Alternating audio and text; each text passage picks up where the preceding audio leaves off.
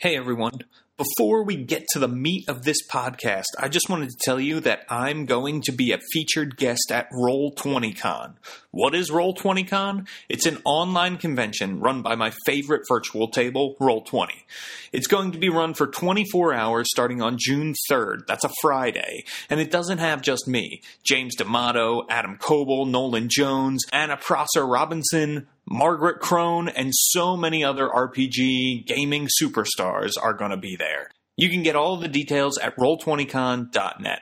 I'll give you more updates as they come. All right, let's start the show. Hello and welcome to the D&D Roundtable on the Tome Show Podcast Network. I'm your host, James Introcaso. If you're listening for the first time, welcome to the show. If you've been here before, do me a favor, go give us a baller rating on iTunes. It helps us a bunch. Seriously, if you've been listening to the Tome Show and paying nothing for it, but you want to help support us, go give us a rating. It takes less than a minute of your time. In fact, I've started doing shoutouts to listeners who give us a great rating on the air. I'll read at least one new five star review verbatim each episode and credit the person who left it. Make me say anything you want, but keep it clean, people. This is a family D&D news podcast. All right, here are the words of Ranger in the Sky with a review entitled Great. This is my top 5 podcast. Very good host and very good content for D&D. Boom. That's it. Short and sweet. Ranger in the sky. Thank you so much. Let's get another shout out. This review comes from Paul Lightman, possibly P.A. Lightman, possibly Paige Lightman, longtime listener and now panelist on the show. Whoever you are, thanks for this review entitled Great Podcast. The Tome Show is a great resource for the whole D&D playing community. You'll learn about conventions, new rules, interesting people, and what's coming up next. One thing I like about the Tome Show is that it's focused. Too many podcasts are just yammering. This one is information packed and useful. Plus, it's funny. Well, thank you so much, Paul Lightman. Be like the Ranger and Paul Lightman. Leave a review, get a shout out. Could you use the affiliate links at thetomeshow.com whenever you shop on Amazon or DMs Guild to help support the show? You just click on the links in the show notes for any episode for the DMs Guild or Amazon. They're big banner ads. You can't miss them. And then shop as you normally would. It doesn't cost you anything but an extra click or two, and it puts money into the Tome Show's gold pouch. We'd also like to thank our sponsor for this podcast, NobleKnight.com. That's where Out of Print is available again. They're a brick and mortar store that also exists online. D&D, other tabletop RPGs, any edition, any product. With Noble Knight, you can even sell your old gaming products that you aren't using anymore. My product pick from Noble Knight for this episode is the premium reprint of Dungeons of Dread from Wizards of the Coast. Get these four classic advanced D&D adventures Tomb of Horrors, White Plume Mountains, Expedition to the Barrier Peaks, and The Lost Caverns of Tsojcanth for only 30 bucks. That's $10 off the asking price. Get it now at nobleknight.com. Let's hear a quick word from them. Support for the Tome Show comes from Noble Knight. From Noble Knight. Noble Knight? Knight. Knight? Thousands of tabletop gamers. Use a Noble Knight. to sell new and out of print games and products at a discounted price. Noble Knight will also buy back the game products you aren't using anymore. NobleKnight.com, the brick and mortar online store where out of print is available again. Tell them the Tome Show sent you. I use Noble Knight. You do? I love it. It's trying to sound creepy there. Today, we've got two awesome panel interviews. Panel 1 is talking about the latest D&D movie news, we have a director, and the fact that indie game developer Nspace is closing their doors. Nspace made the recently released D&D video game Sword Coast Legends, so you may have heard of them. After that, it's a really, really cool panel, one that I'm excited to share with you. We're discussing making money in the RPG business. Let panel one commence. Let's meet our panel and kick things off with our get to know you question. What's your favorite fantasy movie? Uh, Rudy Basso, we'll start with you. What is your favorite fantasy movie? Uh, I mean, I love The Fellowship of the Ring. I really do think it's a wonderful, delightful movie. I think the fight scenes are incredible, and the whole trilogy, my favorite, is definitely The Mines of Moria. And I think it does such a wonderful job establishing the world that we are in. Um, that's really hard to do in Mm-hmm. in a place where like elves and, and hobbits and other wacky stuff is happening. And right from the beginning, you're there, you're in it, and you're just like taking it in and, and accepting it all. So I'm I think that's really impressive, and I, I do love that movie very much. I'm totally with you. I love that movie a bunch as well, and uh, I feel like I watch it at least once a year. So, uh, good choice, good choice. It would be mine as well. Uh, Alex Basso is with us. Alex Basso, what's your favorite fantasy movie? So my favorite fantasy movie, Star Wars. Science Not, fantasy. You know, science Which fantasy. Star yeah, Wars? the first original. Ooh, It is just a great. I mean, I, I love Empire Strikes Back, but I mean, I gotta go with the original here. Is just establishing this awesome galaxy that you want to just immediately jump into in an adventure, and you know, establishing the Force and Jedi and all that stuff. You know, Lord of the Rings. You just said, you know, it brings you into a world, but a lot of people already knew about that world. Star Wars making its own, making up its own IP. Uh, really interesting. Loved it. Also a good choice. Star Wars, great, great world, great, great fantasy movie. And Greg Blair is with us. Greg, welcome back to the roundtable. What is your favorite fantasy movie? You idiots! Willow is the finest fantasy film. Willow. Yeah, come on, man. Willow. I mean, that's the best. That's my favorite. It's so much fun. Mm-hmm. I, you guys make very convincing points. You know, all all joking aside, in a good voice, as much as I can do at this hour. But just, I don't know, man. You are good. Like, I just love that movie. Val Yeah. Kilmer. Yeah. Don't even know what that is. I Uh, like Val Kilmer a. What? Wait, Alex. Maybe ever is, is this a horrible thing I just stated? All right. I've never heard of Forget Willow. Everything else we're about to discuss on the podcast. This is now the Willow Hour. So This movie yeah. is older than Alex. It is so older I than me. think, Yes. uh, Yeah. It's a great movie. Crazy. Um, Val Kilmer, Warwick Davis. George Lucas involved. Well, so all good choices all around, all certainly worthy picks for a favorite fantasy movie. And the reason we are, of course, talking about fantasy movies is because the new Dungeons and Dragons movie has a director, and it is the same dude who directed Goosebumps and Gulliver's Travels and Shark Tale. This has obviously raised a lot of eyebrows uh, because the D&D movie already has a, you know a, a script written by somebody David Leslie Johnson who wrote you know The Conjuring 2 and Little Red Riding Hood and now it's being helmed by this guy who has made um, a lot of what are movies for young kids uh, often starring Jack Black in a leading role and of course we should say this guy's name his name is Rob Letterman is going to be directing the movie. I think it's an interesting choice. We know about the Guardians of the Galaxy tone they said they're going to go for, so clearly this guy has a lot of experience with comedy, and I would assume that it's not going to be as oriented towards kids, though maybe it will be. Maybe they're going for like a, a PG rating and it's going to be super silly, but maybe this guy wants to try something a little more mature, and that's what he's getting into. So I've seen a lot of people get upset on Facebook and stuff, and I think the last time we talked about the movie, Rudy, you were here, and we were like, well, it's going to depend on the director a lot. What this movie, how this movie is shaped, depends on who the director is, right? So, Rudy, I, I want to start with you. How are you reacting to this announcement, and sort of what are your hopes? What do you think the best case scenario is with Rob Letterman at the helm? He's a competent director. I think it's not like all of his movies are terrible, terrible films. Like um, uh, they're undeserving of of you know they're they're not scoring five ten percent on Rotten Tomatoes. He's a guy. You know his movies have a lot of visual effects in them, which is not something I personally prefer.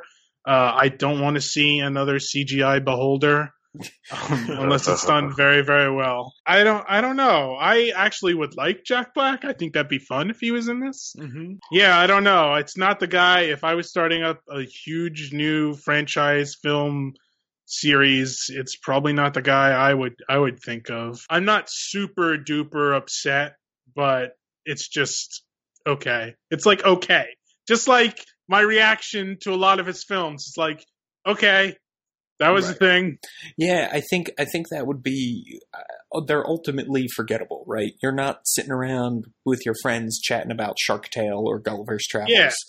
I Um, mean, I've sa- I sat down and watched Monsters vs. Aliens, and I I mean, cannot. it's not a bad movie. It's not a bad. You're right. I remember being like, okay, this is fine, but Yeah. I could not remember a single thing from the like plot. I could not tell you a single thing from it. one of the things that's weird is like you've got this guy who has written kind of bad horror movies working with this dude who has directed forgettable kids movies like what is this movie going to look like? It's so confusing. When i think when it first came out people were like oh ravenloft you know it's it's going to be that. And then you know we got forgotten realms. It was like well it'll be some dark story maybe the underdark or whatever because look who's writing it. And now it's kind of like I don't know what to think of this movie. Guardians of the Galaxy tone, you know, uh, it seems like it's a little all over the place. So I wonder if there is a, a more cohesive vision. I'm sure the script has probably gone through rewrites because that's just how Hollywood Mhm. is before they pour a lot of money into something. Yeah. Um, you know, so I, I- really I want to remain excited, but things are so all over the place with this film that I'm I'm very hesitant because I feel like Dungeons and Dragons gets a shot to show the mainstream world that it's a really Right. cool, fun time, and Yeah. I'm worried about what it means. Uh, Greg, what was your reaction to uh, Rob Letterman being named director of the D and D movie?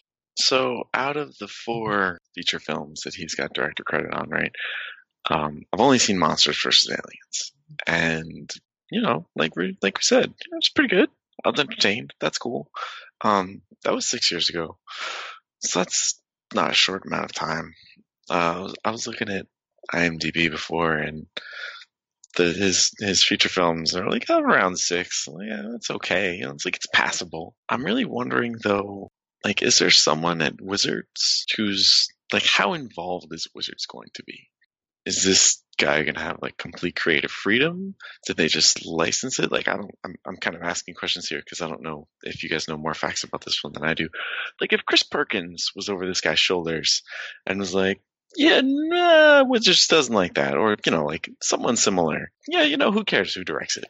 Kind of at that point. Eh, So, so it's always hard to tell with properties like this how much creative control Wizards has given over to the studio, and in this case, the Right. studio is Warner Brothers, right? They're a major Hollywood picture, so the studio, Right. I, I guarantee Warner Brothers has a lot to say. As far as what Wizards say is, that's probably a little more up in the air, and it sounds like they are trying to, across all their properties, have people who Mhm. get into the branding of it all and say like no beholders wouldn't be distracted by you throwing a rock in the opposite direction like they are in that first movie you know Ugh. so i'm, I'm guessing that they're going to have someone a little bit more involved but they're a small That's kinda- company uh, you know i don't know how much say they're actually going to have versus warner brothers being able to say but like yeah but like people love chainmail bikinis so put a chainmail bikini in there you know so i don't know what wizards of the coast's involvement actually is I would assume very little. I feel like Warner Brothers is sinking millions and millions of dollars into this movie.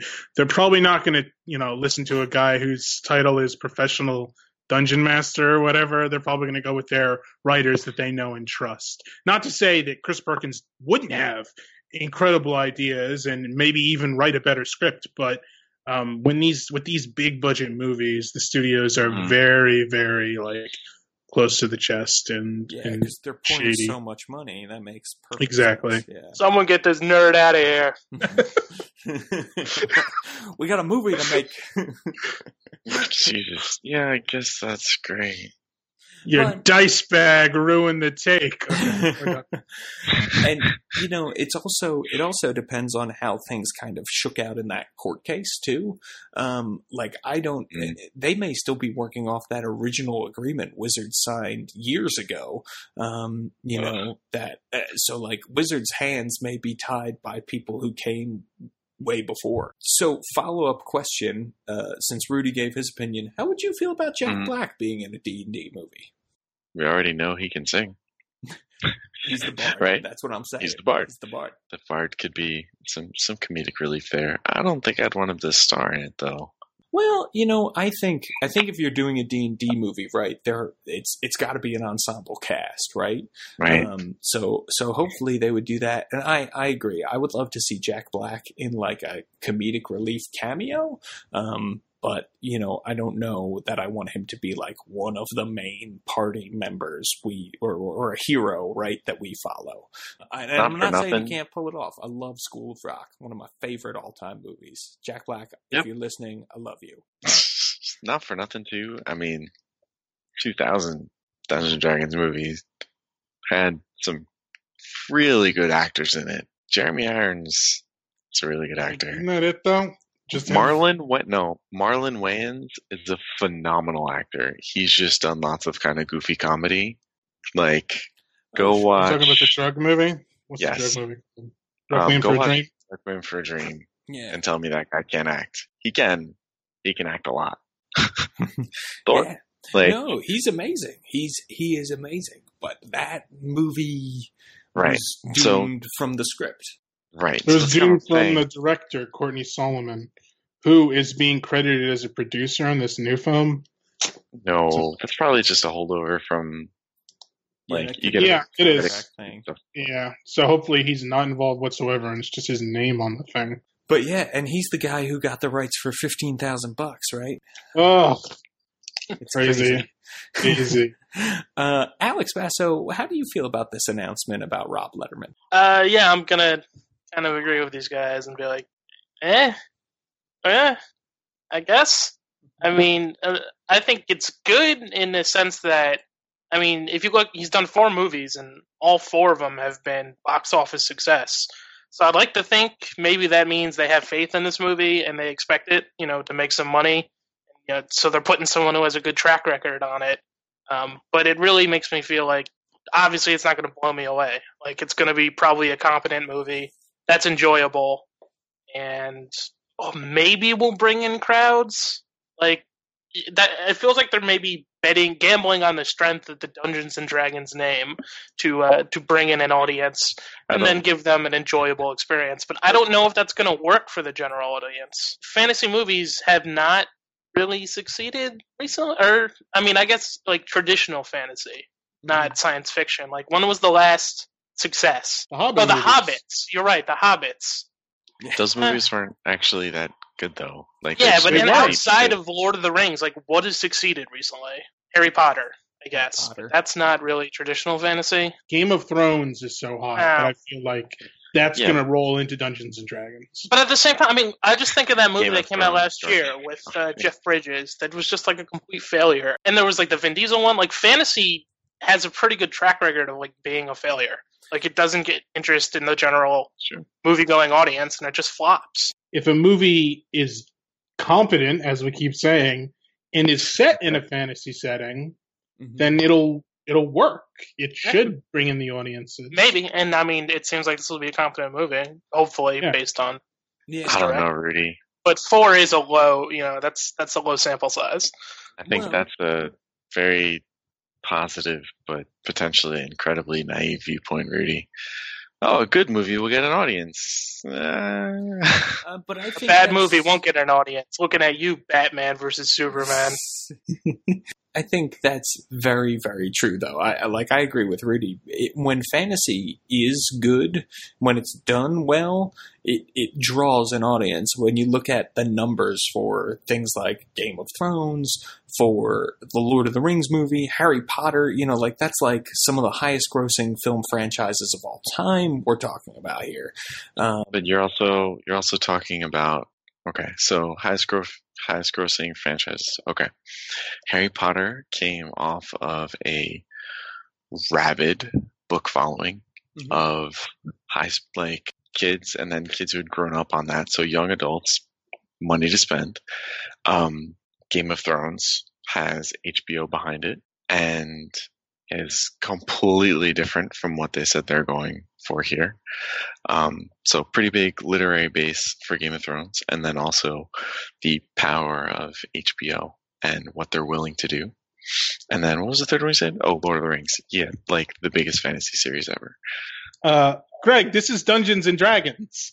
It's the biggest RPG ever. 5e is really popular. You know what's you know, it's going to be a huge test, like to see how this will do. Is the Warcraft movie Yeah, upcoming Good point. It That's is. actually to see how that does? Like that'll give you a lot more of an idea of how this Dungeons and Dragons movie will do. Because yeah, I mean, I feel like there hasn't been a fantasy movie that you know isn't already extremely popular that doesn't do well. Yeah, they're also great movies in their own right, like the Lord of the Rings and the Harry Potters, but they're based on these amazing franchises. So Right.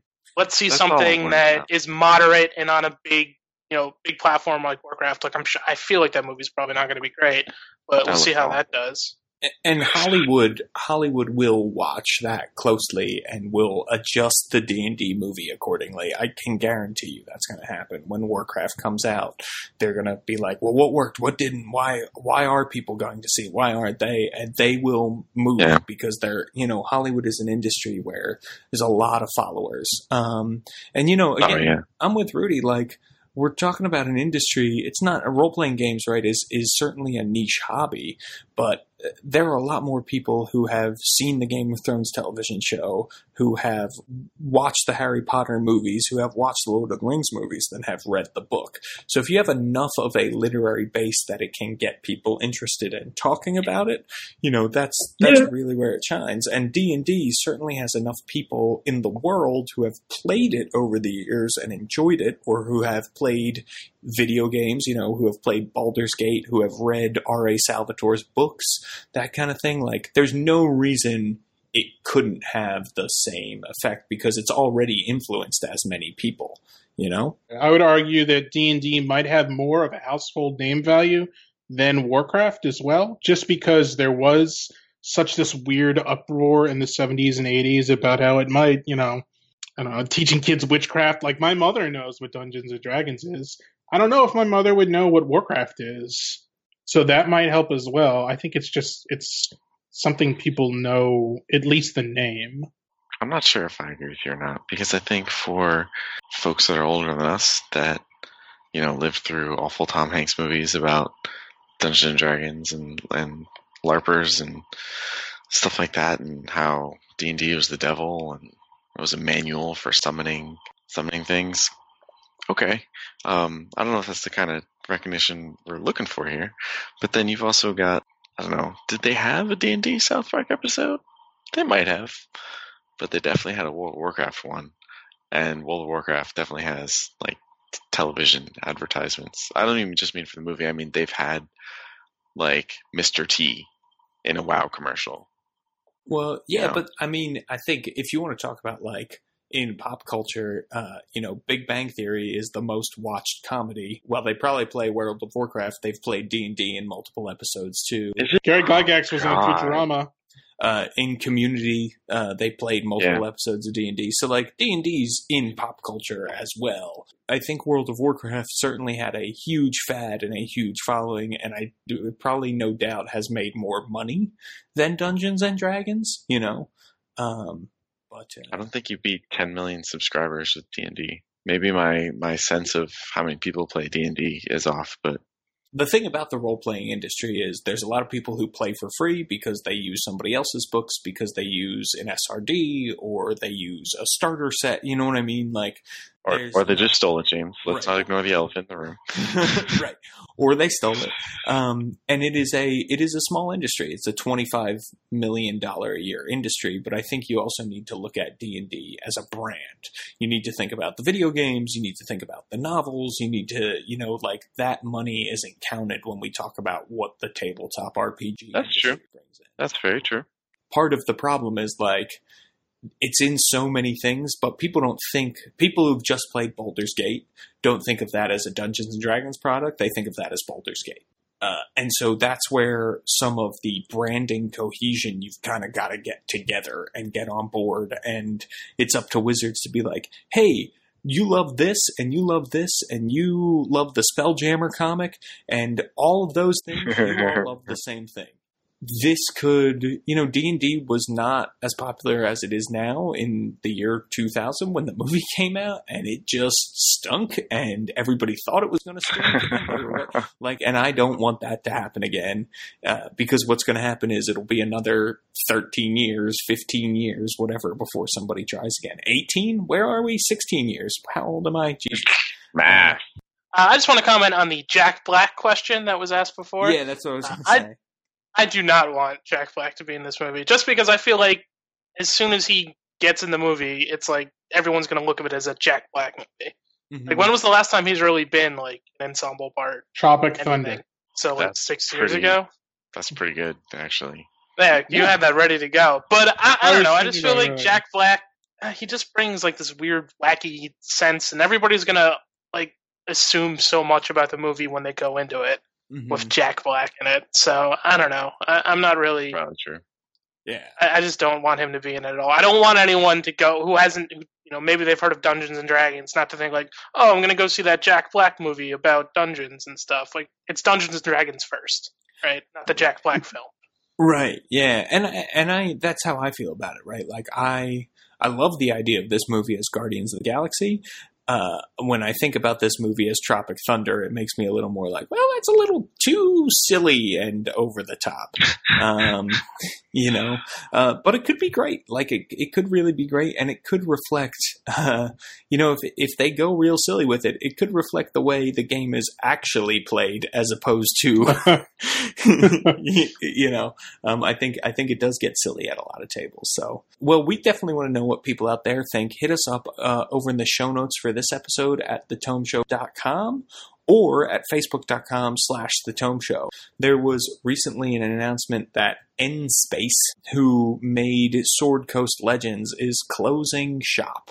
Uh, it sounds like they plan to put out their final Sword Coast Legends update, which is the, the Rage of Demons DLC, um, and then uh, and then they're they're going away. Um, so obviously, the three of you on the D and D VNG podcast already reviewed Sword Coast Legends. If you've been listening to this show for any amount of time, Rudy has certainly made his opinion known, which is Rudy. Don't buy Sword Coast Legend. and so I think people got the message not necessarily just from here at the Tome Show, but from other people saying the same thing and echoing the same sentiment. Nspace has been around for 21 years. Uh, they're an indie game developer that's closing shop. So no matter how you feel about Sword Coast Legends, anytime a group of people who make games are losing their livelihood, it's never a good thing. Um, you know, and and they certainly Yeah, were-. Had an ambitious vision for Sword Coast Legends that maybe this Rage of Demons DLC is going to fix part of.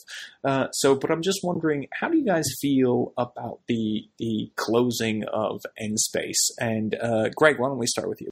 I feel awful because I just, like you said, I hate to see game developers go out of business, and it's really hard to to make software and stuff that's cool and that people like. Especially, there's a lot of pressure with this kind of license, right? And I don't know. I, I wanted this game to be everything they said it was going to be so badly. And it seems like that their whole studio hinged on its success, the mm-hmm. continuing livelihood. So that's just that's just rough, man. I mean, 21 years is not an insignificant amount of time for a game studio to be in operation, and now it's just it's going to be gone. And unfortunately, I don't even think that the Rage of Demons is going to get sort of the original marketing was all about of what they were talking about. So I don't know. I just hope that they can feel some satisfaction in in this kind of last release Mm-hmm. as they as they all go on to other stuff. It's rough though. It's it's really depressing. Anytime a, a studio closes or people really put their heart and soul into it, even if I didn't like the game, you know, that's that's not fun. Yeah.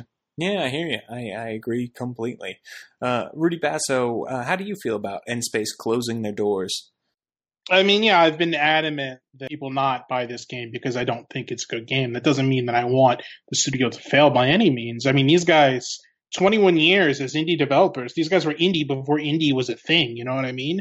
To not be purchased by a publisher and still be out there doing, just cranking stuff out and, and being able to make your own, you know, your own business, that's super impressive. So it's, it's definitely a huge disappointment and hit to the, to the industry yeah, it's just I, I don't know what to say. If if money was an issue, then that would possibly explain why we had delays and we had releases that might have been earlier than they should have been. It's just it's just a bummer, you know. Mm-hmm. Uh, a bad game doesn't make a bad company. They could have come back swinging and and brought us something really cool, and they were making steps to try and fix what they the community was not a fan of. So it's just Right. it's disappointing.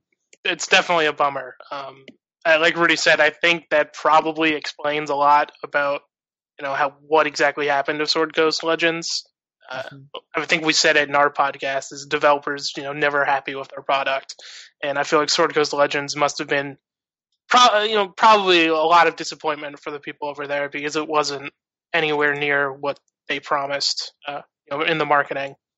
Um, and like you could kind of see the writing on the wall, even like in the post release. You know, the news they updated, like they they stopped doing their third community update, which they promised.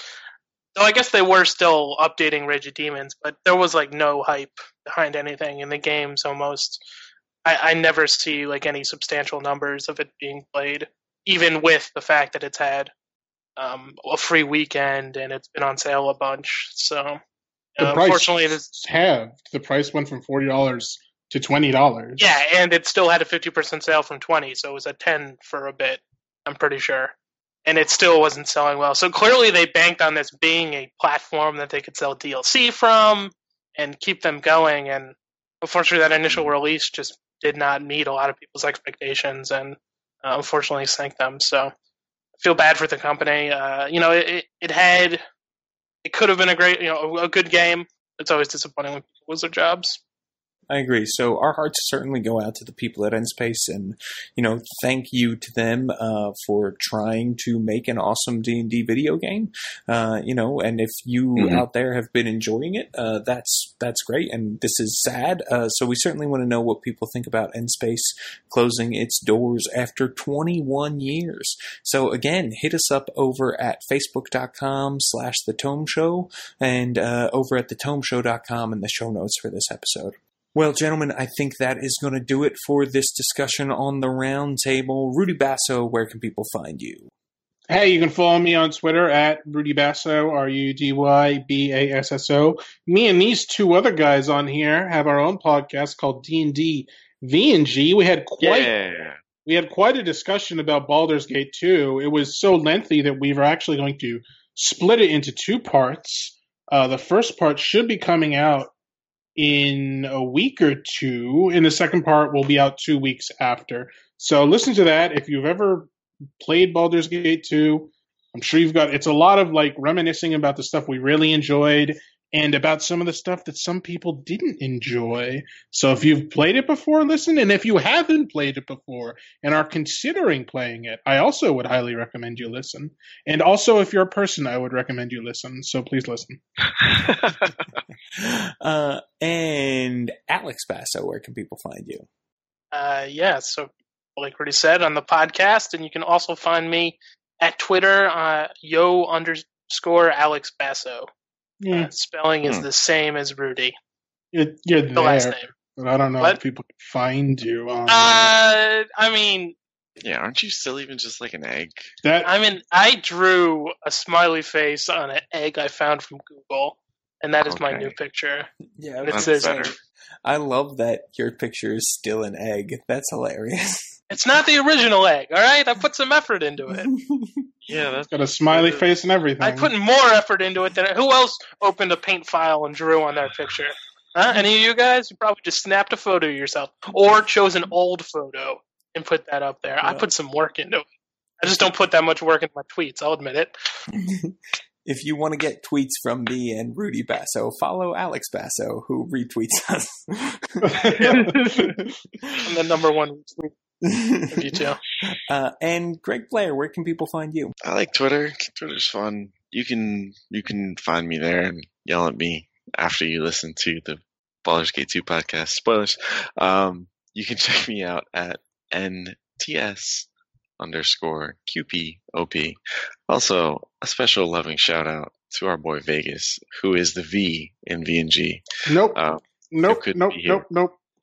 today. Not true. But Vegas and Greg, D&D and G. check it nope, out. Not it. Nope, nope, nope. I. They've convinced me that they are.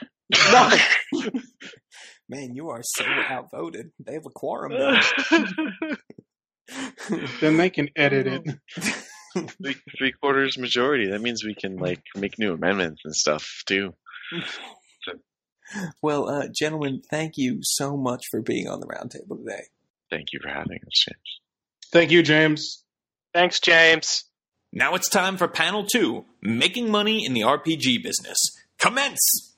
Let's meet our panel and kick things off with our get to know you question Who is one of your favorite designers not on the panel? And we're talking, of course, about game designers. Uh, Mike Shea of Sly Flourish is here. Mike Shea, let's start with you. It's a it's a tough question because you end up alienating lots of other really good designers.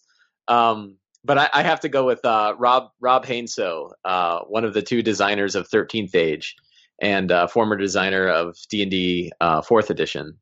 Much because I think Thirteenth Age is an, a, a great system, and but a lot of it because of the amount of creativity he brings to it. He's probably you know he's maybe the most creative person I know personally. Wow. Um, and he and he really in in in doing some of the articles uh, or you know some of the writing that I did for for Pelgrane, um, I got by far the best feedback I'd ever received, like most useful feedback I'd ever received um, from him on an article that I wrote for them, um, which is sometimes hard to get. And he spent you know he spent an hour on Skype, you know, with me going over the article and uh, yeah, I learned more in that hour than I think I'd learned in years of writing that kind of stuff. So he's he's my top pick. Ah, he is a great pick. Has many many great things have come out of his brain. Uh, Thirteenth Age being a, a crowning achievement, certainly. Um, so uh, I have no qualms at all with that pick, except for the fact that you alienated Jonathan Tweet. I can't believe. Yeah, exactly. right. I alienated. That's what I said. You got to, you know. Jonathan, I'm sure is a great guy. I don't know him like I. Yeah, I didn't meet him like I met him. uh, and of course, the question is, who is one of your favorite designers? Not your. Favorite Okay, designer. excellent. He is definitely one. Yes, exactly. And exactly. Probably, probably my yeah, top pick. Well, now you're alienating people, and yeah, I right. have not forced you to do that.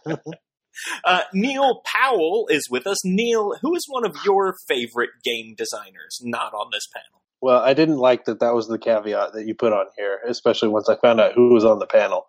but right now, it, for me, it's Rich Howard because I support him on Patreon, and I don't think in my wildest dreams I would have gotten so much great content from supporting someone on Patreon because that's not, I mean, that's not my express purpose to go do that. It's yes, I want more content, but more so, I want to help support someone. But he has definitely outweighed my support with his content. So I don't know if I should be giving him more money now. I, am not sure how all of that works, but definitely Rich Howard and all of the ridiculous underwater stuff that he gives. Yes, Rich Howard, uh, who is a sometimes panelist on this program, but not a panelist today. Uh, great choice, great choice. Uh, we will, of course, you know, we'll link uh, him in the show notes and uh, his Patreon. So if people want to check that out, they totally can. Uh, and new to the roundtable today, Richard Zayas, one of the co-founders of Roll20, is here. Richard, how are you? I'm good, James. How are you? I'm good. I'm good. Richard, why don't you uh, let the people out there know, since this is your first time, a little bit about your background with role playing games? Kind of how long have you been playing D and D? Oh God, I didn't know I was going to answer that question. Uh, honestly, not very long compared to most people in the, in the, in the hobby in the industry. Um, I think the first role playing I played game I played was um, 2006, 2007.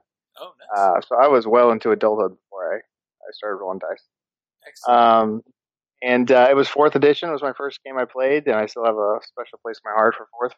I played tons of systems since, so I mean, once you, once you fall in love with it, it's hard not to. Anybody I talk to who's ever started, they just they don't stop. They just some iteration or another, they they're always role playing. So. Yeah, yeah, you just keep going, and the people who have stopped are usually very sad about it. Uh, very sad. Yeah. Why? Which is one of the reasons why Roll Twenty has been so successful. Is people who groups are falling apart, they've been able to get them back together again, which is totally yeah, yeah, and that's actually the story. Uh, not to go off on too much of a tangent, but that's the story of my group from college. Uh, we now play together every week, um, and uh, and Roll Twenty uh, is our virtual tabletop of choice. So thank you for founding that. I appreciate it. Yeah, yeah, like, yeah. I mean, it's great. I mean, that's what I mean. Really, we we played our game in college, and then um, you know, we all moved away and you know got married and had boring jobs, you know, or uncreative. Uh, and then we wanted to play again, so then we had to find a way to do it. So that's where Roll Twenty. Uh, my favorite designer, which was, I'll have to go with um, the lead designer of Dominion, is Donald uh, Vaccarino, just because Dominion has been like my playing it like every weekend uh, with with friends in the past like month. So I'm just like just like in my bloodstream. It's just like I'm on blogs reading articles and strategies and stuff like that. So replayability is just Yeah, Dominion is a great game. super, super addicting too. Um, So uh, yeah, yeah, that's a great, great choice for a designer. Uh, Shawn Merwin is back at the round table. Sean, who is one of your favorite designers not on the panel? Well, you know how if you're asked what your favorite song is, it's usually like the last song you heard. I have to go with Phil Vecchione and Chris Sniezak, who are two people I work with at Encoded Designs, simply because they are the last people that I've been designing with, and they're doing great things with Fate, with Apocalypse World, with D and D right now, and I'm very excited about some of the projects that they're working on, which I will be working on as soon as they're done with their section. So that's kind of where my brain is at right now. Shawn Merwin is also one of the great game designers out there. You know, with that in mind, we're going to talk a bit about this crazy industry. I think a lot of people uh, consider themselves at the very least amateurs because they are dungeon masters and probably have created some stuff for the game at some point. So, you know, everyone fancies themselves a, a game designer in some way if you're a dungeon master, right? Um, so before we get started and dive super deep into the industry, let's just go around the table real fast and let people know what is it that you do in this world of RPGs? Because we've got people who do all kinds of stuff that has you know money making potential. Uh, so, Mike, what do you do? Good question, Mike. What do you do? oh, no, nothing. you caught me. I don't. I, it's all a big lie. Um, so one of uh, one of the tricks that I've sort of picked up was how to have all of the different things that I do sort of cycle into the others. Mm-hmm. Um, so I started off with you know Sly Flourish, the blog, and and the the D and uh, the D and D tweets on Twitter, and uh, you know from that, um, you, you write, writing enough of that. I, I, I, I got lucky enough to get picked up for some freelance work, and one of my little secret tricks was I would often in the in the bio of the freelance work link to my own site. Mm-hmm. so then people that read the article would be able to get back to the site. And then on the site of course i'm linking back to the article. And then i might write like a book and mention that in the site and on the articles and the and the book then talked about the site and the articles. So there was everything sort of kept spiraling into the next project. And every one part of it seemed to boost the other parts of it. Um, but on, so on the what I do, I do lots and lots and lots of different things, right? I'll I'll do everything from you know I do a D and D tip on Twitter every day. Um, I've got thousands of them that I've done now. I write a blog article every week. Uh, I do a, some freelance work for a bunch of different RPG companies, and I write my own kind of longer form stuff. Uh, on top of you know running two weekly D and D games, uh, one or two monthly D and D games, and doing all the the background stuff for that um, and all of it kind of works into the other parts of it. And it, it should be noted, I think, on top of this, and we don't have to get into the specifics of what you do or anything like that, but that you also have a full time job on top of all this. that's, that's the hobby. I come home from work and say, I got to get my 500 words in today. I sit down with my computer and get my 500. how how did how did that how did you how did you get started, Mike? I can point it back to a single uh, podcast that uh, a pair of bloggers who were kind of big in uh, big back in the I guess in the 2007ish time frame. Uh, a fellow named Merlin Mann who ran a website called 43 Folders, and another guy named John John Gruber who runs a website called Daring Fireball. And I'd been following both of their blogs for a long time, and they did a podcast or they did a I guess a seminar at a show and talked about blogging and you know as as two guys who made their living off blogs. You know, how do you get successful at it? And one of the things they said was they, they were really big on focus. Like, how do you pick a really narrow focus and stick to that focus and become the go to person for that topic? And I said, so I want to write about fourth edition Dungeons and Dragons advice for dungeon masters. Like, that's going to be my focus. And, and you know, and then the rest of it is you just keep doing it, right? I just wrote and wrote and wrote and wrote and wrote. Um, so that's kind of how I got started. Yeah, that was my idea, and I loved fourth edition. I love the hobby enough, and every time I've had a hobby like this, and I've had a bunch in my life, I always end up like kind of getting pretty deeply involved in them. Uh, so this is just another one where that happened. So, Richard, uh, what is it that you do in the hobby? Uh, obviously, we know you're one of the co-founders of Roll20. We've already uh, talked about that a little bit. Is that your full-time gig? That is my full time gig. Yeah. Yeah. So, so you are one of the people who runs Roll20, basically, uh, and you. So you have sort of achieved the dream of making a living in RPGs. Yeah. Um. Yeah. Dream. I do. Uh, it's kind of crazy because it kind of came. It kind of came around. Hey, kind hey of, uh, Richard, could you get a little bit more excited about living the dream, please? For those of us who are not. Let me. Let me. I'll. Let me do it again. Let me do it again. That's okay, James. Yeah, it's great. Uh, I have all these users, and they have all these feature requests, and uh, bug reports, and uh, everybody. Nobody ever has any issues with the software, and it's that's all the time. Can I can I give an example of that? I just want to give one example. So Richard, Richard uh, comes to my Wednesday night D and D games, um, and oh, and we had one night where I think it was a snowstorm or something. There was some big issue, and we said, well, let's run on this crazy ass roll twenty thing, you know, and.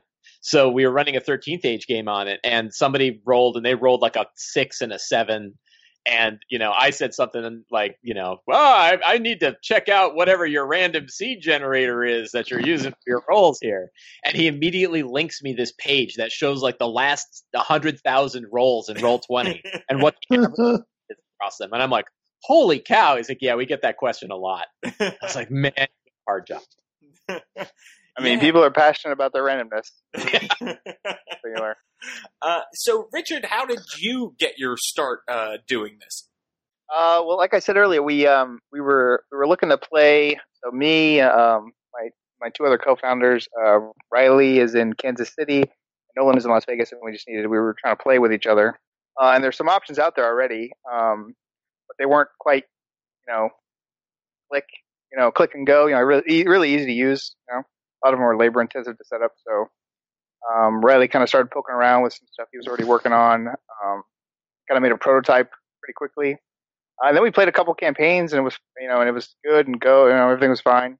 And uh, we thought, well, maybe people would be interested in it. This was back in 2012, so this is back when Kickstarter was just kind of you know being popular. You know, like uh, Monte Cook hadn't done any of his stuff yet. I don't think even like Jackson hadn't done Ogre yet. I mean, this was before the big RPG Kickstarter. So uh, we put ours up there, and we made about 36 grand or something like that.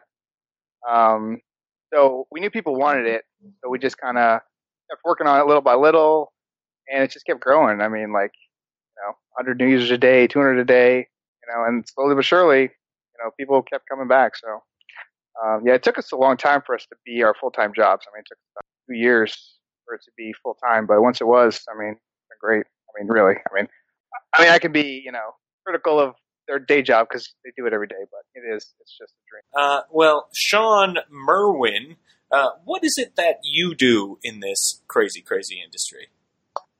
Well, I'm I'm kind of the anti Mike Shea. Uh, no, yeah, like like Mike, I, I have a day job, so what I'm doing is is my hobby.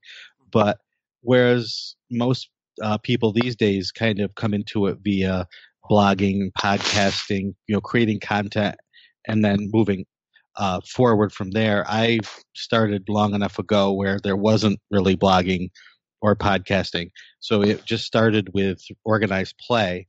Um, I started creating content and editing adventures and and uh, administering campaigns for Wizards.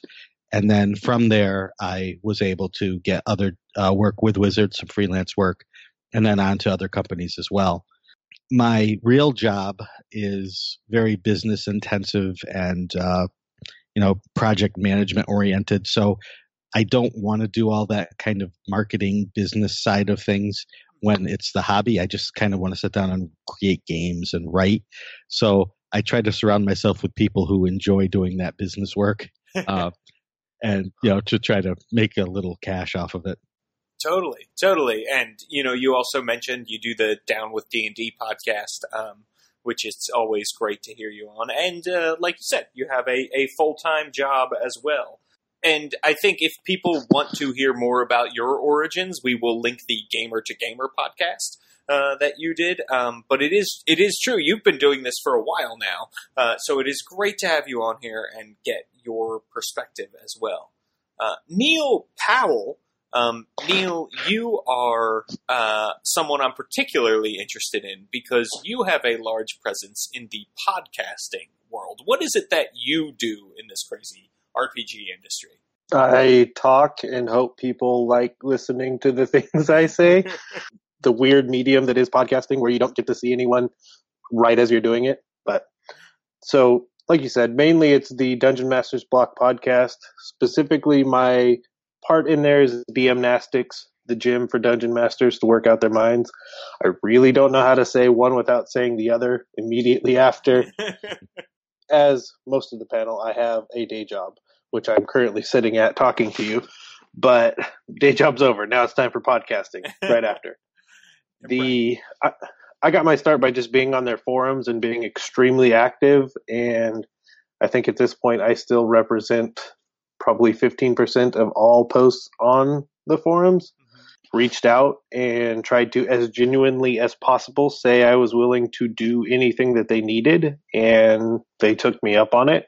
And here we are. I edit probably half or so of the content, and then I'm on the main show, this show, the Tome Show, Roundtable, and anything else I can get my hands on. Totally, totally. And I totally understand that. That's exactly how I started doing this podcast. I reached out to Jeff Greiner um, and said, I want more D&D news. Let me make it. And he said, okay. That is uh, a story that is certainly near and dear to my own heart. Also throw out the more applicable information that I may have is that I have a business degree and a master's in business. So hopefully that will help me join this conversation. it's true. It's true. Well, and you, you know, you're part of one of the most successful D and D podcasts out there. Um, you know, you you actually have an Audible sponsorship on some of your Dungeon Masters block episodes. True. That is true. You guys have a a pretty. Nice sizable Patreon campaign rolling, which again we'll link in the show notes. Um, so you know, I think uh, certainly having you as part of that empire uh, will help people who are maybe interested in some other areas of the RPG industry, not just design. Uh, same reason we have Richard here. He's living the dream, uh, and he is uh, not necessarily a game designer professionally. Um, right. Yeah. I mean, I do. I mean, I, I handle. I'm, I'm an accountant. That's all I do. I write numbers around. Um, oh, you're so much more than an accountant. I mean, re- I mean, really, like I, I don't, I don't write. That's not what I do. I don't make copy. I don't write copy. That's no one's job. so uh, let's get right into it because I think uh, you know I have friends who are actors. I have friends who are trying to make it as television writers. I have friends who are in all sorts of industries that are hard to break into. We have people here who are kind of known in the industry. Why is it so difficult to make a living in role playing games? And that's sort of what we're going to unpack. But let's get the general overview now. Uh, Mike Shea, why is it so hard to make a full time living in role playing games? I mean, that's hard without having done it, right? But I, I, you know, if I, so I think a lot of it is, you know, we have to guess. We have to guess at it because I don't know that we have like enough data to to to really understand the full scope of it. You know, it, it could it could very well be that there is uh, there's just not enough money flowing into the whole hobby to be able to support more than the people it's supporting now. Um, I think there's a lot of new avenues for people to make money at it but you know making a living i mean if you're going to you know the median the median salary in the united states is $50000 a year. So if you're going to make $50000 a year doing this you know that's a i mean people are getting five or six cents a word. I can't do math but that sounds like a lot of words that you'd have to write. Uh, what is that five million words? Yeah. Do i have that right? So you know that's not tenable. So so yeah i think i think it's it's generally speaking, that the money you know, if you were to look at the whole thing as a giant pool of money that's going into the RPG industry, I just don't think there's a lot of it there. And if there's not a lot of it there, it's only going to be able to support so many people full time. Right, right. So, so one reason is there, you know, we this may be a big world to people who think about it all the time, but in actuality, there really aren't that many people paying into the hobby. Yeah, um, right. And I mean, how many, how many, right? You know, how many people does it actually take? There's a lot of kind of good sort of articles about that kind of, you know, talk around this. There was a, oh, somebody else is gonna is, is, is gonna know this better than I. But there's a whole thing about the long tail about how do you, you know, how can you support yourself off of a thousand true fans? You know, if you if you you know, if you make enough stuff and you manage to squeeze a thousand true fans out of it, and then from that one thousand true fans, you have a thousand, ten thousand fans that are kind of into what you're doing, you know, and you're able to continue to make products to be able to sell to them. Well, then you could actually make a living. But it's pretty hard for any single person in this in this industry, uh, aside from the ones that we you know that we all kind of know, mm-hmm. uh, to be able to have that thousand true fans and ten thousand you know casual fans. Those are those are big numbers for for this hobby, I think. Yeah, I think you're absolutely right. And I, you know, when you look at it, what it's a 25 million dollar industry, which is not a very large industry at all. But even so, when you look at what that is compared to like trading cards or even just board games, uh, it is small. It is a fraction of what those things make, and those things I wouldn't consider like super huge money makers all the time. So yeah, I, I do wonder if if you're right. Like it is a small industry, and so many people want to be part of the professional world.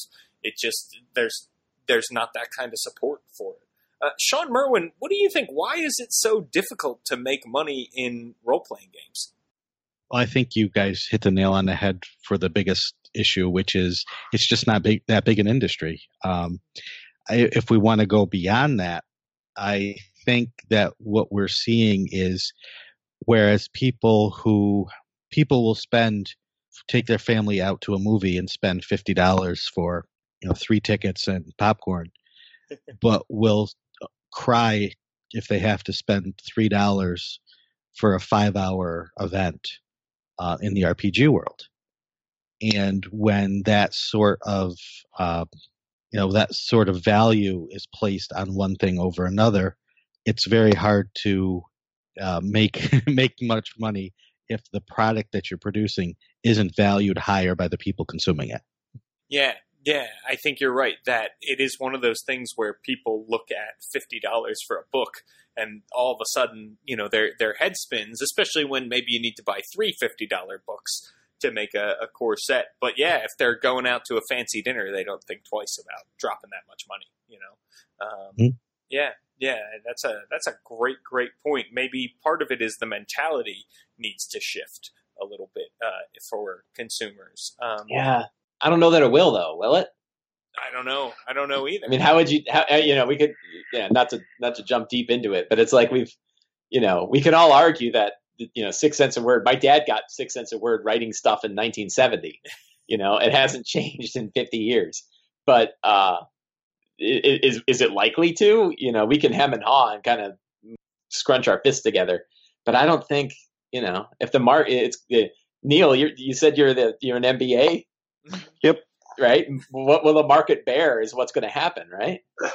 Yeah. Well, I mean, it's it's kind of like you said, the supply and demand. I mean, it's the easiest model by which we could have this discussion. And you're talking about the days of your dad and him getting paid six cents but think of how much more difficult it was to get your product out there. Oh, sure. Yeah. In the 70s. And now, I mean, especially right. with the DMs Guild, how many people can get their stuff out there just right. went through yeah. the roof. And yeah. so now 6 cents I mean, that's just the price of doing business because you have so many people that can just jump on board right now, instantaneously. Which increases supply. And the other thing is, like you, the example of a movie, well, the next movie is probably going to come out next week and you're going to go pay that same price. But if I were to purchase, as a perfect example, the Fantastic Locations, which I totally helped kickstart. Um, yeah! Fantastic Locations. But how much use, how many times can I use that? and how much use can I get out of that book? Or if Oh, I, yeah. know, or for the full suite, I drop the full full retail price, one fifty for all three books. Do I even really need to go buy anything else for the next year because I have the player's handbook, the DMG, and the monster manual? I well, when I was making the movie comparison, I was thinking specifically of uh, issues where game stores are running a four-hour adventure that you can come to once a week, different adventure every week, and the players were coming in and playing for free for four hours, and then the the game stores were saying, "Well, we need to cover some costs. Would you chip in two bucks each, all all our players, to pay for this four-hour event? You know, two dollars." And the hue and cry was fierce. Huh. And so, you know, that's what I'm talking about when I'm talking about, uh, you know, the the value of placed on an experience is not the same, and it won't, you know, grow the industry unless that value is seen as more valuable. Well, let's, um, you know, Richard, I actually want to turn to you because the the cost of entry for Roll Twenty is free. Um, you do not need to pay anything to use the game table. You can bring in your own maps. Um, you can bring in your own miniatures. You can search from a library of free maps and minis to use it. Um, you you guys have a really really low bar to entry for people to use this, and yet now you have a staff of what eight eight people. Uh, Uh, yeah, yeah. There's eight of us now. so, so how is it that you have sort of cracked this code of you? You have a product; it's great for playing role playing games. People can access it for free, and yet uh, they are paying to use it. And obviously, when you pay to use Roll Twenty, you get a lot of really, really awesome, amazing extra features, and everybody should pay to use it because it's an amazing service.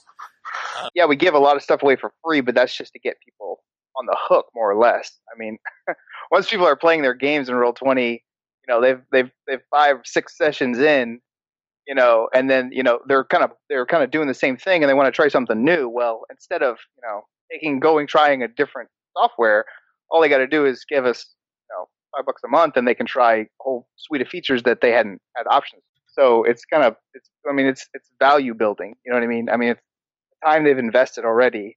You know we're kind of mortgaging that you know into their future investments that they're going to pay us. Um, and so far it's been good. Somebody had mentioned that we need to change the mindset of the consumer, and I think that's probably pretty true. I mean, I feel like people won't pay they won't pay for something they can get. And we knew people wouldn't pay for Roll Twenty.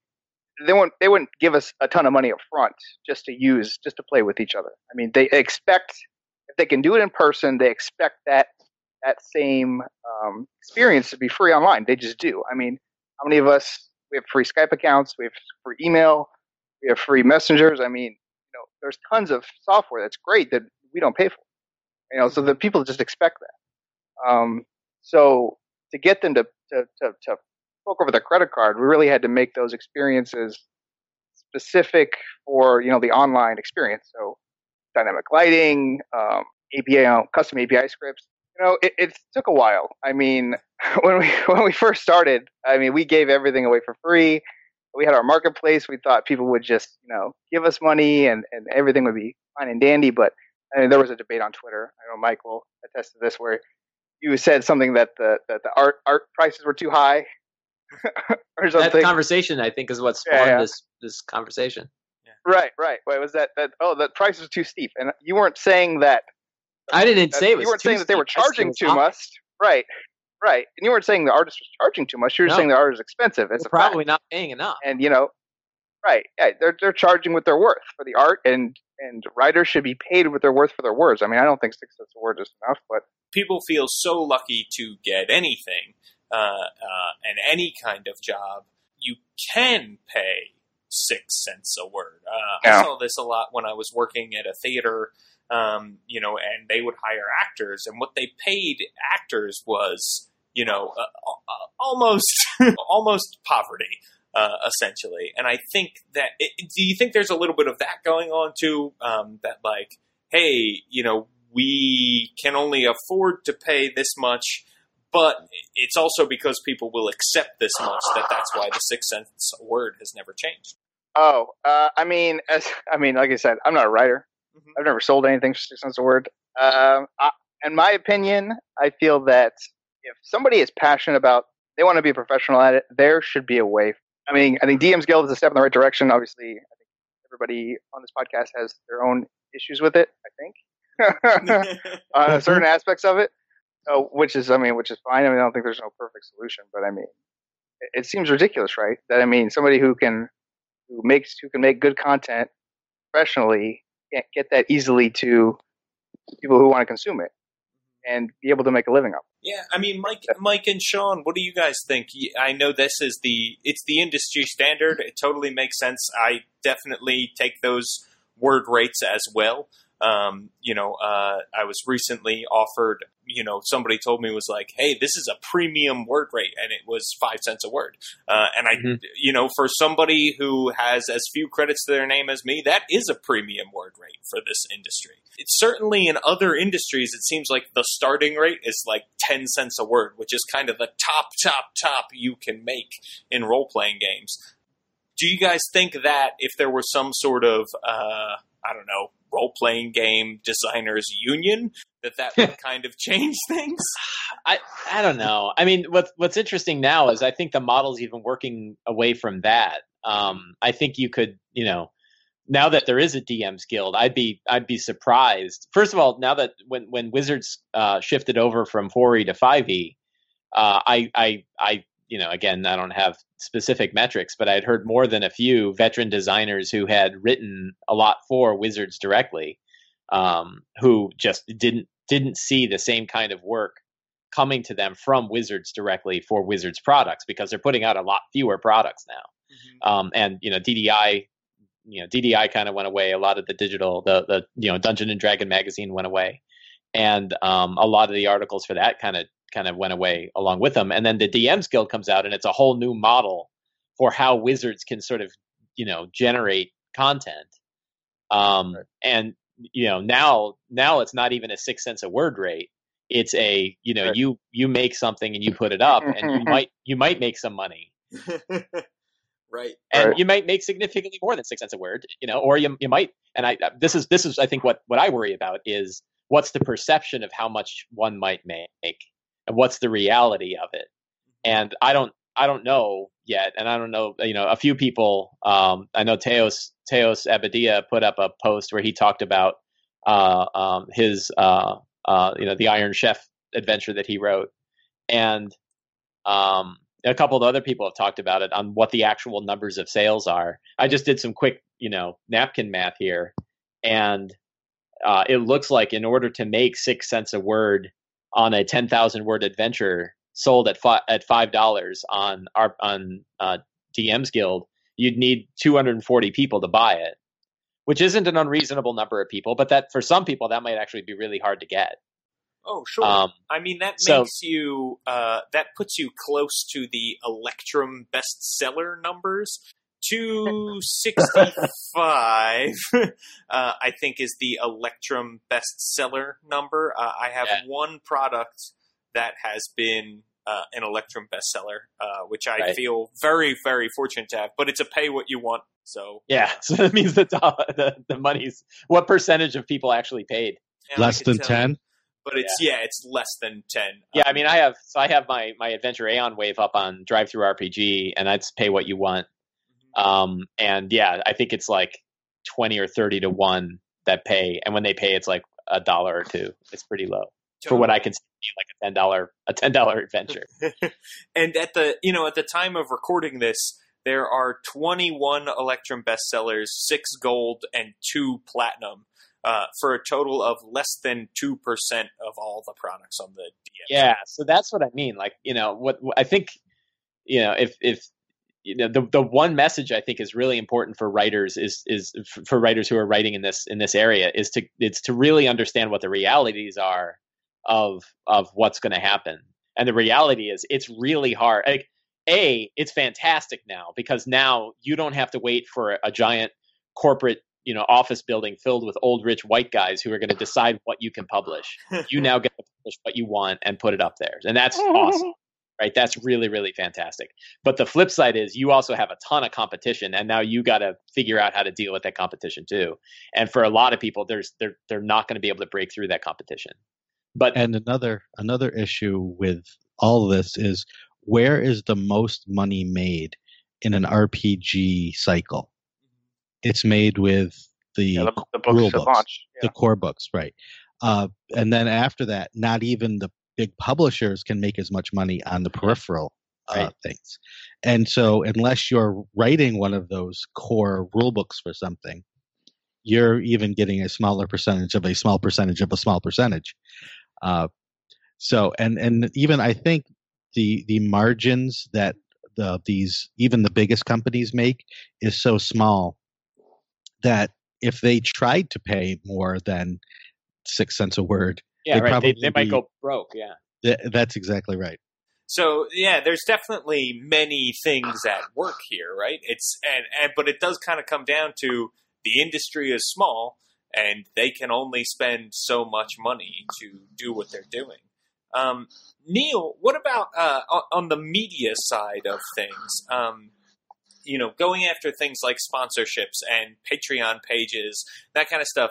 Uh, you know, uh, DM's Block does a lot of really, really good work with their Patreon patrons um, and giving shout outs to people and getting them involved and recording extra podcasts and all that kind of stuff. Uh, is all of that extra work uh, worth it?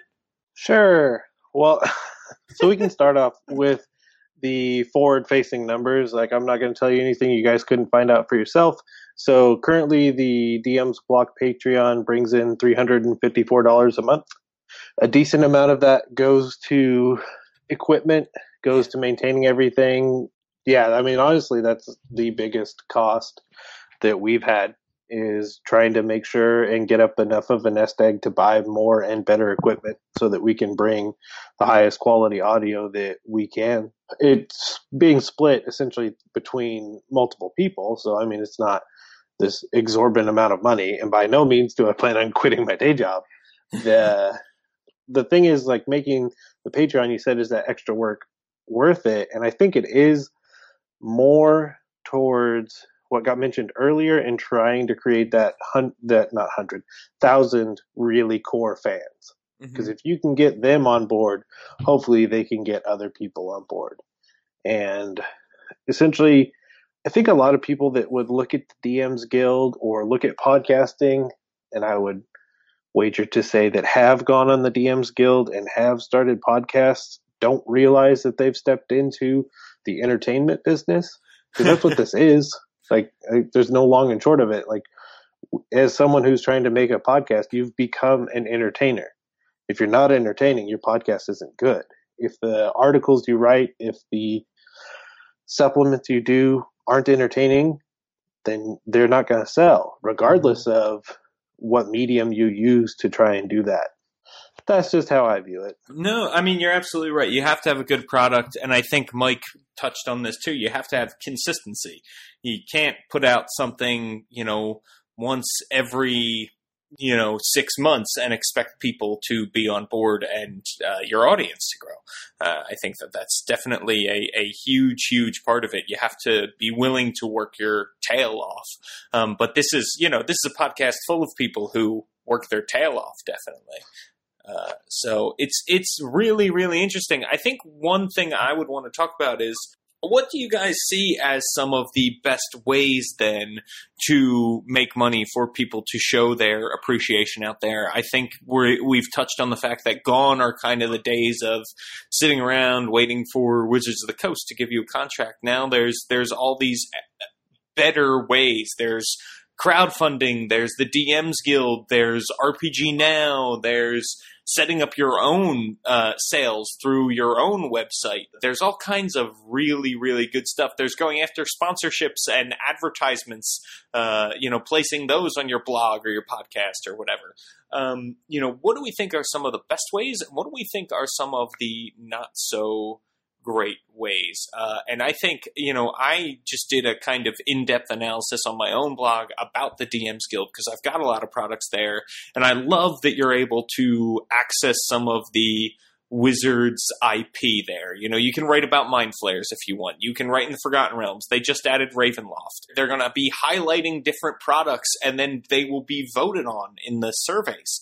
Um, you know, and, and if people like them enough, they're going to become official WotC products or they're going to be integrated into them and that kind of thing. Um, you know, very, very cool stuff is happening with the DMs Guild. So I'm probably going to continue to put stuff on there for that reason. But as a moneymaker, it is really not a great way to make money. Could it lead to other opportunities? Maybe. Um, but it, it just seems like right now that 50 50 split is too much of a cut. And I certainly understand, you know, they need to get their cut. They need to pay their people too. Uh, that website is not free to run, um, but uh, but fifty percent seems like it is it is really a hard hit um, for a lot of people. So you really have to be starting out and view it as like a this is a hobby and this is me putting this out into the world. Uh, at least at the moment, that could certainly change, and people could catch on. It could catch on like gangbusters. Mike, uh, what do you think? What do you think are some great ways to make money, and what do you think are some not so great ways? Uh, so you know how I feel about advice, right? you, I know you. I know you and I have discussed this before. Yes, yeah, of Um, course, of course. I think advice is BS. Uh, mostly because I think each of us have our own our our own paths that we that we follow and that we see. And for some of us, it works really well, and for other people, it might not work so well. And other people are going to come up with entirely new paths that, if they followed our advice, they wouldn't follow, and you know might do really poorly. So I'll, I'll talk about what what's worked, what what I've found that's worked for me, Mhm. sharing an experience rather than offering advice. Totally, Um, totally. So I, I've I've always found it, you know, a start the, the, for me it was it was always trying to start by writing by writing good content. You know, by what's what's what's something interesting that people want to actually read. How do you make it valuable for other people? I really, you know, I think about this pretty hard whenever I'm writing something. Is how is this useful to someone else's life? Um, and then I'd say that kind of recognizing one of the things I try to do is recognize that I'm part of a much bigger community. That I don't try to be the center of, of the universe for anything, and instead try to recognize that there's lots and lots and lots of really smart people that are also making really great stuff. How do you how do you build off of that? There's just like this, you know, like I really love all being on the Tome Show because I get to you know be with all of you awesome folk, and you know I- I wouldn't want to make a competing podcast because you know why would I do so right? Like you Right, guys right. clearly got this. Um so being part but I think being part of the community being really active in the community talking to folks about this stuff you know asking questions listening to the answers is, has been very beneficial to me. Um I've really found a lot of advantage in in, in finding a finding a niche and sticking to it uh except when it doesn't work and then figuring out how to you know what are the kids calling it these days? Pivoting right? Mhm, um, that you know Yep. if I if I stuck to offering advice for fourth edition Dungeon Masters, I have a feeling my stuff's going to dry up really quick. So, but and in some but in some cases, I wonder like, wow, should I just really stick to D and D? I am playing Thirteenth Age, and I'd like to write about that. But general GMing advice, you know, there's a lot of people that write some really good general GMing advice, and now am I just throwing my own stuff into that giant pool, and it'll get all swallowed up by the other by the, by other really you know other big fish that are that are writing in that area. Um, that's something I struggle with and still struggle with. You know, I should I stick to just writing fifth edition Dungeon Jet, you know, Dungeon Master stuff, or you know, should I branch out? And it's and it's a it's a tricky thing to to, to work on. Um, I, I think things that prob- so there's a couple things I don't think would work. There are things that I've kind of drawn a line on for myself. One is I, I think you know I don't want to wait around to be discovered Mhm. right? I don't want to wait around, and, and I, ha- I didn't wait around to be discovered. I didn't say like, oh, one day genius will be recognized by the old rich white guys in the giant corporate tower, and they'll, you know, they'll call me and they'll send me the MacArthur Genius Grant, and I can write D and D for the rest of my life. Um, the uh, so so the idea, and I've heard a lot of people. I've gotten emails from people saying, how do you, you know, how do you get wizards to rec? And I'm not just saying wizards, a bunch of corporate old rich white guys in a big corporate tower. I'm, that's a general right, Yeah. right. a general discussion. But uh, you know, uh, how do I get wizards to see my stuff? And Chris Perkins answers these questions all the time, right? Like, how do I, you know, I write awesome stuff. How do I get you guys to see it?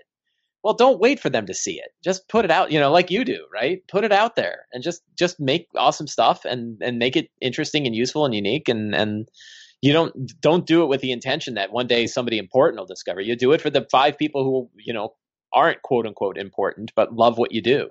Mm-hmm. Um, that's I've I've found that to be useful. And the other thing that I've that I'm always really wary of, and I think I brought it up on other episodes of this too, is uh, giving away, you know, giving away stuff and and and doing stuff. You know, I'm I'm saying it you know for free, but I don't quite mean it that way. And the GM, the DMs Guild is one area where I'm kind of squinting, squinting my eyes a little bit. When I'm talking about giving away, I mean like you lose stuff that you give away. Right. Um, you know, like if, if you write an article and you put it on your blog and you give it away as in people can go get it for free, that's still yours and you can take it and turn it into something that you can put up on a website or you decide I'm going to package this together and sell in a book or I'm going to have a guy read it aloud and make an audiobook out of it. You know, you still own that and you can still do what you want with it. You can transform it, you can do a lot of stuff. But there's groups that will you know buy your work or or say I'll you know we you write for us and we'll put it on our website but it's our material now and you'll get exposure and that'll be good for you. And now you've lost what you wrote. You don't have control over it. You can't transform it. You can't turn it into a big book. You know, you kind of lose your own ability to do something with this. And and what worries me about the DMs Guild is is it's a little bit like that. You know, there's this kind of discussion that they that you still own your material, but you kind of don't because you wrote it about the Forgotten Realms, and you can't go sell that on your website now. Mm-hmm. In fact, if I recall, you you know if you write for the DMs Guild, Really, yeah, you can't yeah. right? If you write for the DMs Guild, uh, I don't. I think you have to basically sign a thing or the equivalent of signing a thing that says that you're not and won't ever sell that anywhere else but the DMs Guild. Exactly. Even if you pull the PDF down from the DMs Guild, you still have given away the rights. Yeah, which is that's the other thing at the cost of the 50-50, right? Um is is Yeah, so that that that that to me is a pretty stiff price. Now they're still paying you, so I'm not against it. You know, it's like if you were giving it away, you know, if you were giving it away and and they weren't, you know, you weren't getting anything for it, and you mm-hmm. had that, that's really bad, right? You're like, you know, you're just doing work for somebody else's benefit. So at least with DMs Guild, you have the opportunity. You have the the opportunity is there to make money. You could get 240 people to buy your your adventure, and you'll you'll earn you know you'll earn money from that, and that's you know that's that that that's a, a fine way to go. I think it's important that people kind of recognize what the risks are. A, it's you know roughly 20% less than you would normally get if you sold in an RPG now, and you lose you you basically sign away exclusive rights to that site forever. And you know, and this sounds very kind of money grabby. I'm sorry to get ranty. I'll shut up here. No, no, but that's what we're talking about, you know. Where Money grab. It's um, you know, it sounds money grabby, right? And and and I have a, I know I lean towards the idea of like the businessy side of this, and I've and it's been it's been working out for me very well. You know, I have a whole different mix of ways that income come in from this, and and it's nice. It pays for my hobby. Mhm. Um, again, I not won't make a living on it, but it you know, it, it, I'm I'm I'm very happy with how it's worked out, and so I so I tend to lean that direction, but you know, there, and there's lots of people who say like, well, I don't do it, and I think I've heard wizards say this. You know, you shouldn't be doing it for the money anyway. You should be doing it because you love this, and that's true. Except somebody else might be getting money from it too. right. You know, this isn't a non-for-profit industry. You're not, you know, we're not volunteering to, to mm. save dogs. We there are corporations that are making money from this. They really say that? Yeah, yeah. I, I somebody. I forget. I, and you know, I don't want to pick on them because because they sometimes give me money. But, but Uh, Wizards, I think somebody at Wizards of the Coast wrote a tweet, and somebody was kind of nit, niggling about how to make money on the thing, and and the, the, the person was basically saying like, "Hey, I want to make a lot of money writing D and D. How do I do that?" And they were saying Okay. like, Well, "You should uh, be writing D and D. You should be writing because you love what you do." And again, that's true. Yeah. You know, but what you don't want to do is have somebody say you should, you know, you, you should do this because you love it, and that means I get to profit off it, and not you mhm. right? And that that's a you know to me that's a uh, an area that it's easy to fall into, particularly if you're just getting started and you think you're going to get a leg up because you're willing to sign away stuff. Don't No, I mean this was this was great. This was a, a super super good look inside of the brain of Mike Shea and the Mike Shea experience. Um, and I think all the points you made are really really smart and well informed. Uh, so thank you for sharing that with us uh, because uh, it certainly opened my eyes to a lot of different things. And I think you're right. One of the big things is if you're putting a lot of time and energy into creating something, it does help if you retain those rights for some sort of future use. You know, and so there there is that risk of doing things like putting it on the DMs Guild or uh, selling your work for very cheap or for giving it away to some place for free um, to to only to find like oh man I, I could have done something with that that would have actually made me a little scratch uh, is is always disappointing to find out you know um, so I, yeah in, in that case it's not even just about making scratch it's about like i might want to just put it out there so other people can see it Right. Um, I, I've had articles where you know I got and, and I got paid. I got paid six cents a word, and I knew what I was getting into. But uh, you know, shorter articles that I wrote, and uh, I sent them in, and they got edited, and there was like, well, there's not really a theme for this, so we're not going to publish it. But we bought it, so it's ours, and you can't publish it anywhere else. And now it's dead. And I'm like, okay, well, I made 120 bucks, so that's not nothing. But I don't, you know, now I've got this dead article, right? Like I, I, I worked harder than 120 hour, 120 dollars to make that thing, and no one is ever going to see it again. You know, and that's yeah, that's that's kind of it. But again, that one I'm not even upset about because that was that's that's the deal, and I I accepted it. Right, right. Yeah, yeah, it's totally, totally true. Uh, Richard, what do you think are some good ways versus uh, some, you know, not as great ways to make money in this crazy industry? And I think I would uh, start by pointing out the Roll Twenty marketplace. I'll say I've never looked at it from the writer's point of view. I've only known the plight of the artist. Mhm. Um, but yeah, I mean, we let our marketplace creators retain all their rights. If they want to sell it on our site, they can sell their personal site. They can do whatever they want with it. Um, you know, we do a 70-30 split. And it's funny, back in when we first started the marketplace, basically, I mean, we created it as like a companion to the tabletop. I mean, obviously, if people were playing all their games online, they needed art assets, easy, you know, art assets. So um, we we commissioned, like Mike was talking about, instead of commissioning articles, we commissioned art packs um, from artists. You know, we paid them, and then we put it, then we sold them on the, the site. Um, and then after a while, we are like, you know, we can't just, you know, it's gonna have a losing venture for us. Um, you know, uh, so we needed artists to create their own.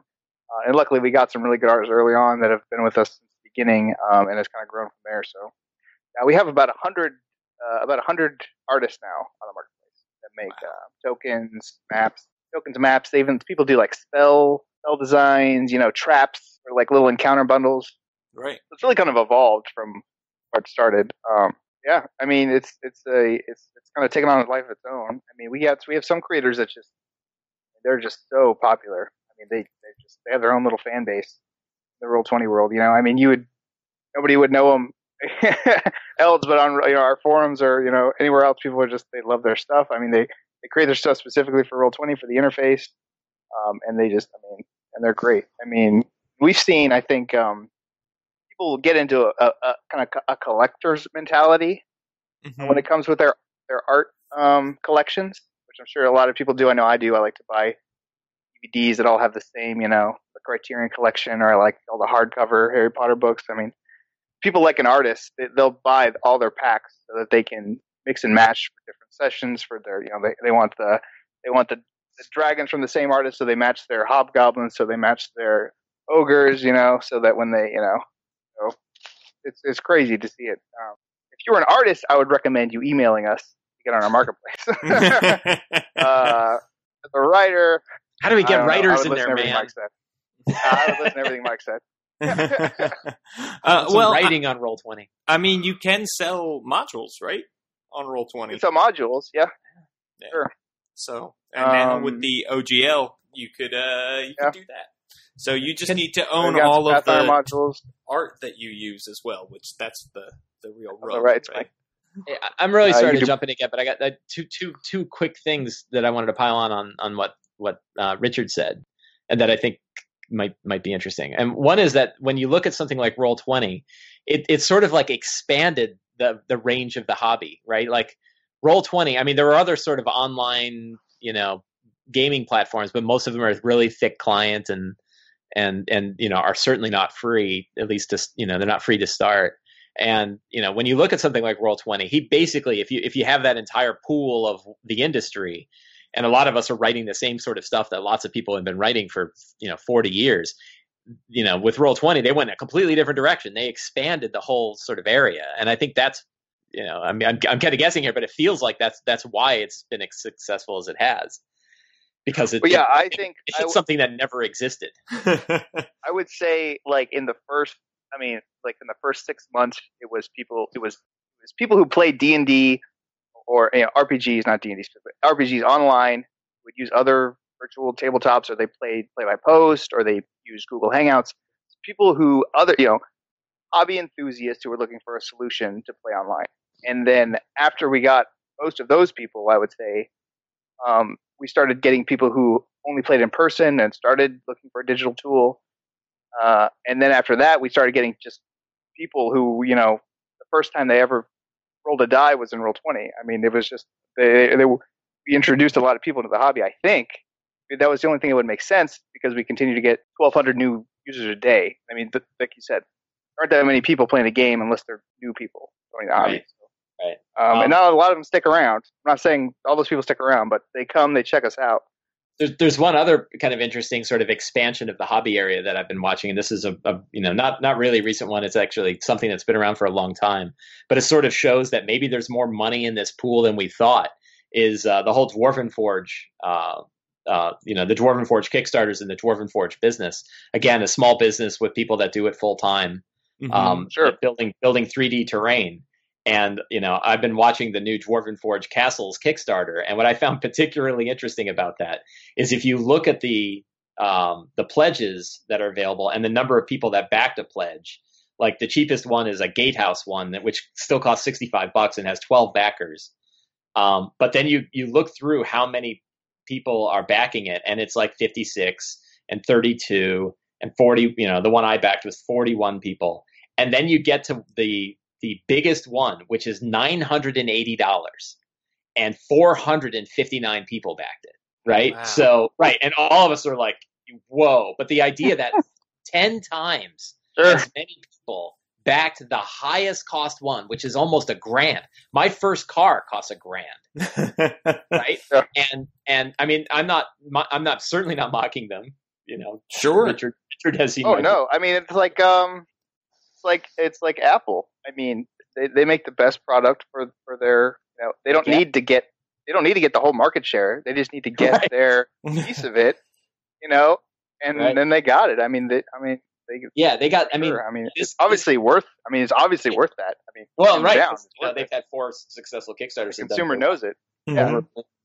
But the idea that like they got more than a quarter million dollars, they got three hundred thousand dollars from, you know, like two hundred and fifty people, Yeah. or, or yeah, roughly a thousand each, right? So they got you know, they got a lot of money from not a lot of people. Yeah. Now, also a lot of that money is going straight into you know manufacturing. So it's not like they're sitting on a giant pile of cash I mean, on digital like, products. A lot of it goes right to Amazon, and the other half is taxes. Fortunately. and they do it full time. Um, so I, I, I'm just that to me that's the sort of thinking of how the whole pool can get expanded. yeah. You know, it's not a and fixed then that's pool. the thing. I mean, people. The thing I would spend the most money on would be pre-written adventures, just because I don't have time to prepare that stuff. But I guess people that do have the time to prepare their own adventures, you know, they want to spend their money on, you know, the dungeon on it, you know, Mhm. or you know, things like things like that. So they're definitely. A, I, I've come to learn at least nobody plays the game the same, even if it's the same game. even if you're at the same table, I mean, everybody plays their game differently or wants to play differently. Yeah, no, I mean it's it's it's very true. Everybody does want to play their game differently, um, you know, and I think people are willing to people accept probably because of buying miniatures for years and miniatures were always kind of expensive. I think people accept like, oh, okay, when I go to buy some some awesome miniatures, that's going to cost me a ton of money, but I can get a great rule set for 25 bucks, you know, so uh, when I pick up Fate Core, right? So uh, I shouldn't have to pay more than that for a great rule set, but I will pay tons of money for a modular castle uh, if uh, if that's what it comes down to. Neil, uh, what do you think are some good ways to make money in this industry? What is your your business uh, knowledge telling you? Build a castle. That's what it told me right now in the past five minutes. Good lord, I could buy f- four of my first car. Um, Holy cow! I mean, it's just not. In for me personally, that's just terrain like that. It's just something I've never played with. So hearing that is just mind numbing. I know there's the classic phrase, "It's who you know." I personally am of the mind that that's wrong. It's who knows you. Um, if you know, and the the proverbial old white guys in said tower know who you are, but you don't know who they are, you still win. I mean, if they're going to find out your stuff.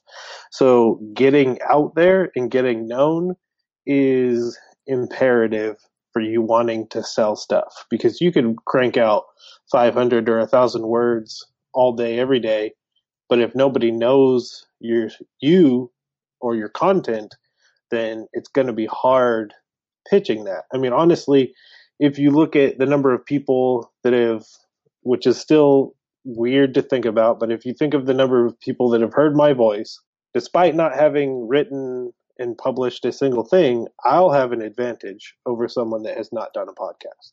That's just the long and the short of it. Like there's no like I can I easily have uh, I don't know. Well, I don't know how much numbers I should tell you, but that's fine. Uh, no, you you can do the math again because the um, Podbean has our plays. So I mean, you're talking thousands of people or thousands of plays per episode Mhm. for the Dungeon Masters block. So theoretically, I could reach thousands of people if I were to publish something and mention it on a podcast. That doing that sets me up more than anything else. So starting a blog uh, is a great way to do it. Starting a podcast and trying to get that out there.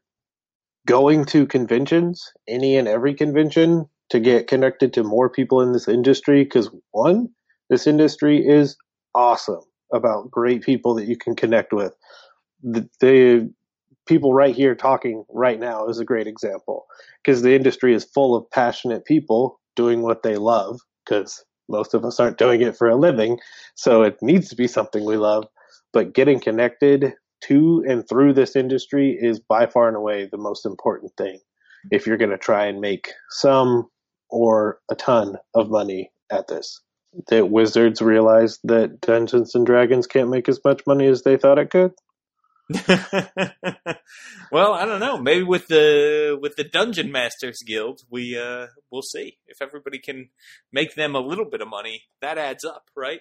Um, I Well, would it- take fifty percent of all of the sales of the Dungeon Masters. Guild. Done. Perfect.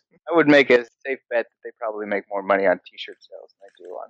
Yeah, well, I mean, if you look at how they've shifted everything they've done and how they tried to shift it when they kind of took it over, I mean, granted, the thing they had was magic.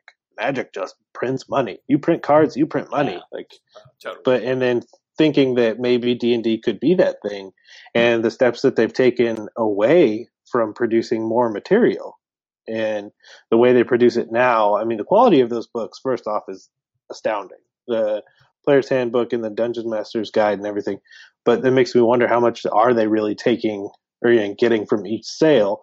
The fact that they're trying to create a movie franchise now, that they're just branching out more with the Dungeons and Dragons name rather than focusing it on print alone says a lot to me. Yeah, no, I think you're absolutely right. Right, they're they're looking at the movie, they're looking at uh, video games, they're looking at stuff like that as well. They're trying to create a franchise uh, and capitalize on that. So that makes perfect sense. Well, uh, I think that is going to do it. We certainly want to hear from people out there what they think about the RPG business. We are going to do a second podcast uh, with a whole bunch of other people in the industry as well. So look forward to hearing from those people at a future date.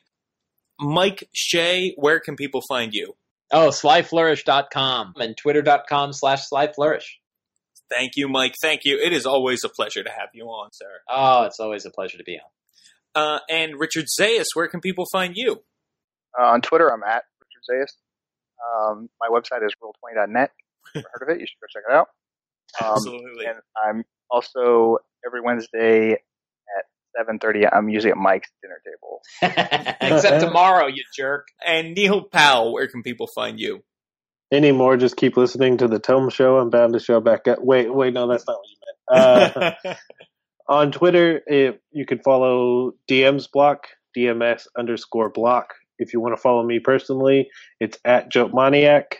And if you want to listen to me, you can Google Dungeon Masters block. We're on iTunes, Stitcher, Podbean, other things. Probably I could maybe email you the episodes. I don't know. You'll, we'll see. Shawn Merwin, where can people find you? Oh, you can find me on Twitter at Shawn Merwin. That's the best place. Or you can go to the G Plus community for my podcast, Down with D and D. Excellent, excellent. And we will link all of these people's contact information over in the show notes for this episode at thetomeshow.com. Gentlemen, thank you for being here today. Thank you. Yeah, thank, you for having me. Just so everybody knows, Shawn Merwin, who is amazing, had to leave the interview halfway through the cast. That's why I stopped asking him questions and why he stopped responding. We pre recorded his Where Can People Find You response, and through the magic of post, moved him.